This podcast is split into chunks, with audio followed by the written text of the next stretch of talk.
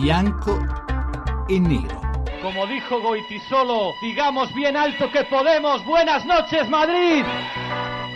Voto in Europa di questi giorni, così come il voto delle elezioni europee, dimostra che sempre meno c'è una condivisione delle politiche di austerità e di quel modello di sviluppo. Dimostra che quelle politiche non portano bene al futuro dell'Unione Europea. Poi paiono modelli totalmente diversi, anzi segnano la contraddizione del modello di Landini. Podemos dichiara esplicitamente di essere una formazione politica che vuole cambiare le modalità di fare politica e forse anche in questo c'è il suo successo. Però Salvini non può parlare male dell'Europa. Eh. Io non è che parlo male dell'Europa. Da europarlamentare contesto quello che l'Europa secondo me sbaglia e altrimenti dico se l'Europa per l'Italia è solo una solenne fregatura, e allora facciamo da soli. Così hanno fatto in Polonia, così hanno votato in Spagna. Sì, sono realtà molto diverse, però possiamo metterle insieme dicendo che la vecchia Europa, l'Europa di questi vent'anni, tutta basata sull'austerity, sul eh, conservatorismo economico, non risponde più alle esigenze delle persone. Poi io diffido delle mode dell'ultimo momento, sei mesi fa erano tutti per Tsipras, un anno fa erano tutti per Grillo, eh, cambiano velocemente anche le mode nel dibattito politico dell'opinione pubblica europea. Però per me il punto fondamentale è che o l'Europa riesce a cambiare la propria politica economica o saranno sempre più forti i movimenti contro Bruxelles e contro Strasburgo.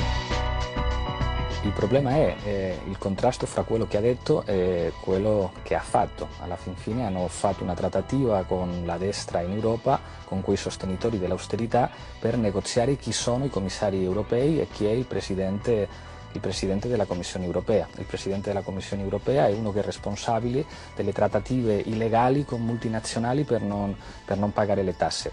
E Renzi è politicamente responsabile della presenza di di Jean-Claude Juncker e dei commissari europei. Quindi il discorso è bellissimo, ma al confronto dei, dei, fatti secondo me ha tantissime cose da spiegare. La politica non può essere soltanto marketing e parole belle.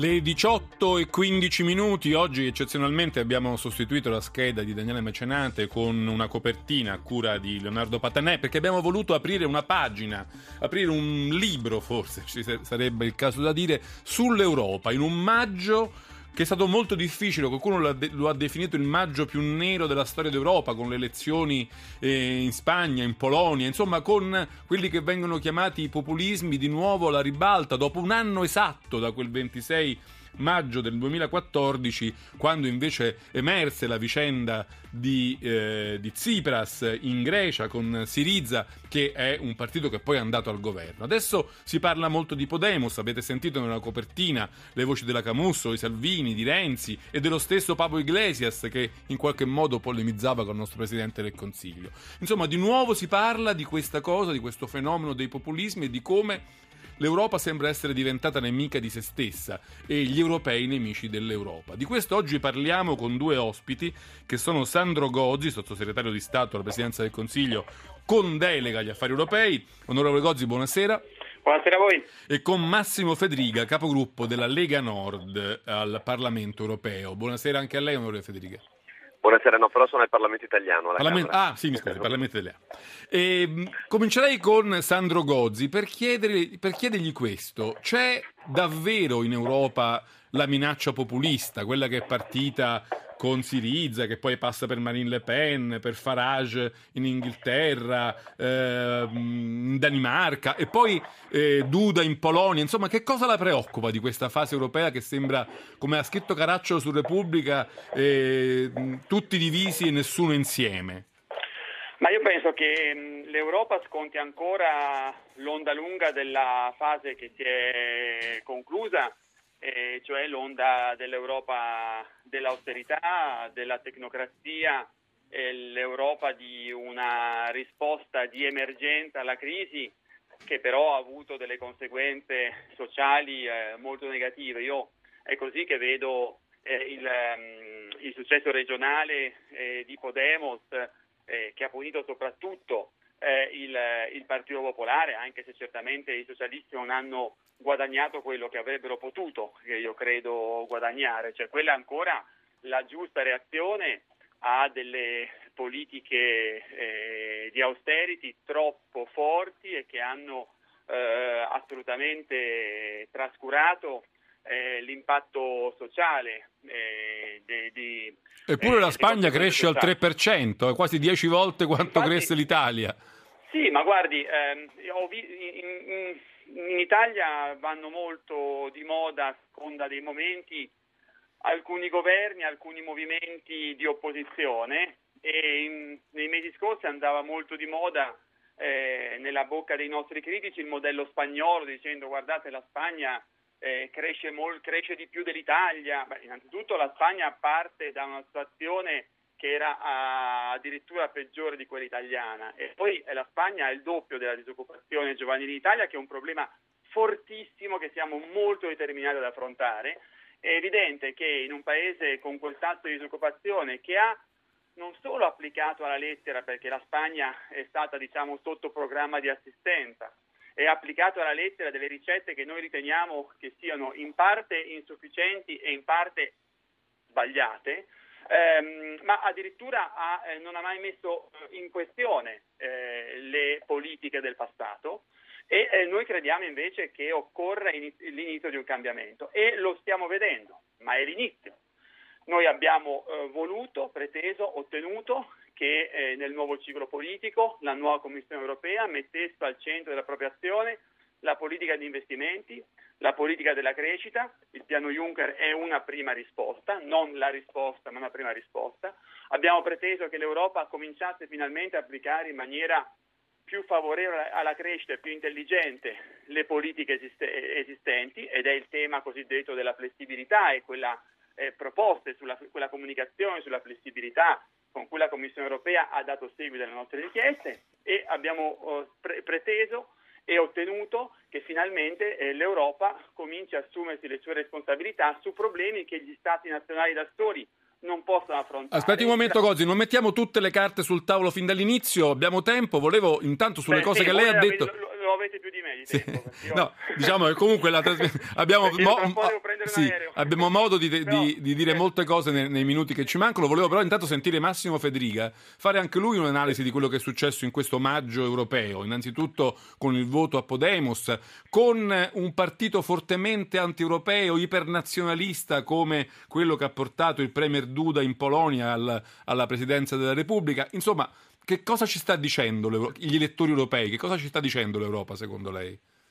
Ma ci stanno dicendo che l'Europa è inadeguata, è un'Europa che ha guardato più che altro agli interessi di piccoli e sta guardando ancora, malgrado le, gli annunci entusiastici del governo di cui siamo, siamo abituati, però sta guardando ancora a piccoli interessi particolari e non all'interesse generale eh, l'esempio che faceva Gozzi, io non so se Gozzi vive in un mondo parallelo e non veda come vivono i cittadini del nostro paese ed Europa, ma eh, ricordo che eh, se eh, vogliamo vedere il nostro paese paragonato ad altri paesi europei non si può paragonare solo alla Spagna, ma anche alla Francia che parte da più alta di noi è una crescita superiore alla nostra, alla Germania, all'Inghilterra, insomma noi siamo assolutamente fanalino di coda europeo, non a caso i dati eh, Ox sulla disoccupazione giovanile ci mettono in ultima posizione, sotto di noi c'è solo la Grecia. Eh, in secondo luogo, la questione immigrazione, altro che risposta europea, è stata una presa in giro. Eh, il governo italiano è tornato. Però, però mi scusi, Federica, eh, il, al governo in Grecia eh, c'è un partito che aveva detto basta con l'austerity, cambieremo tutto, l'Europa vada a quel paese, basta con la Troica. Eh, e invece anche lì non sembra che sia cambiato molto. Quindi anche diciamo, i richiami Beh, anti-europei e populisti, se così li vogliamo chiamare, non sembrano essere stati così efficaci. Beh, oggi addirittura si, chiede, si, parla di uscita della Grecia dall'euro, addirittura il Fondo Monetario Internazionale ha parlato di questa ipotesi.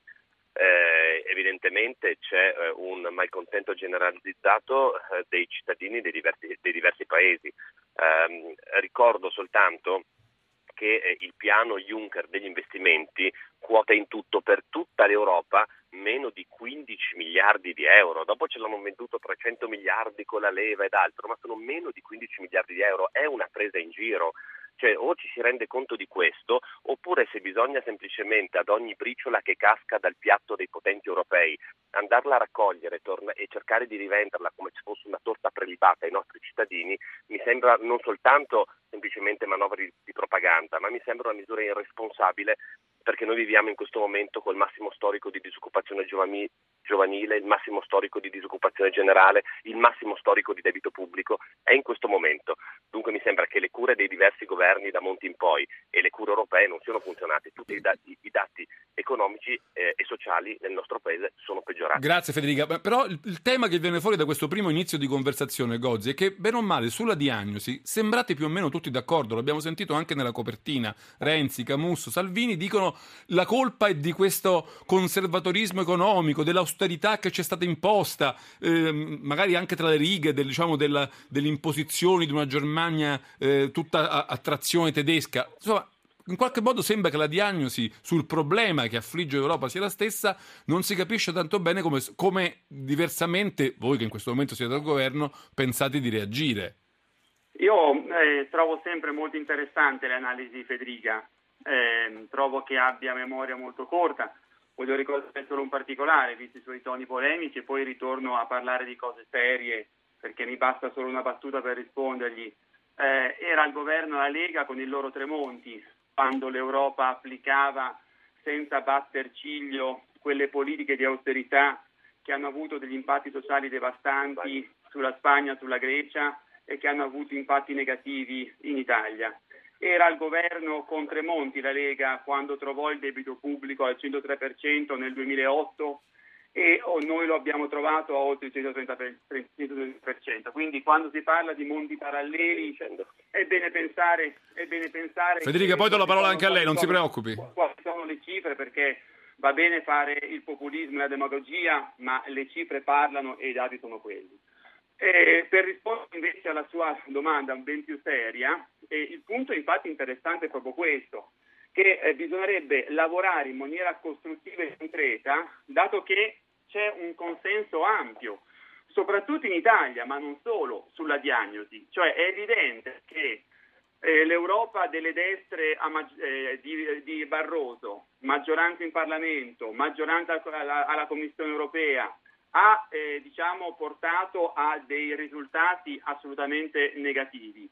Dato che oggi siamo usciti da quella tempesta finanziaria su cui si trovava al centro l'Italia, eh, l'Italia di Berlusconi e della Lega, che era sull'orlo del baratro nel 2011, dato che per fortuna oggi siamo fuori da questa tempesta finanziaria, dato che tutti, e almeno molti, molti stiamo, stiamo dicendo che occorre adesso eh, focalizzarsi su politiche più favorevoli alla crescita, bisogna sviluppare una nuova strategia di investimenti, bisogna soprattutto eh, completare eh, quell'Europa che manca, perché è evidente che non, attorno alla moneta unica non c'è una politica economica e sociale europea, è evidente che ci sono degli obiettivi sociali a partire da degli schemi eh, europei di sostegno alla disoccupazione che devono sostenere gli sforzi nazionali. Dal momento che eh, oggi dobbiamo completare questa Europa, bisognerebbe concentrarsi in maniera costruttiva, ognuno con le proprie idee, a vedere proprio come compensare queste lacune, perché il punto è costruire un vero governo democratico europeo con delle politiche economiche e sociali attorno alla zona euro, approfondire l'integrazione, perché è evidente che oggi... No siamo in mezzo al guado, è evidente che l'Europa... Bisogna uscire dal guado. Oggi la devo interrompere perché c'è la sigla che ci dice che sta arrivando il GR regionale, ma noi riprendiamo subito dopo con bianco e nero a parlare dell'Europa, delle sue difficoltà, anche delle sue divisioni interne, perché non è soltanto una questione di populismi, è anche una questione poi di errori dell'Europa stessa. 800 05 0578 per le vostre opinioni, GR regionale.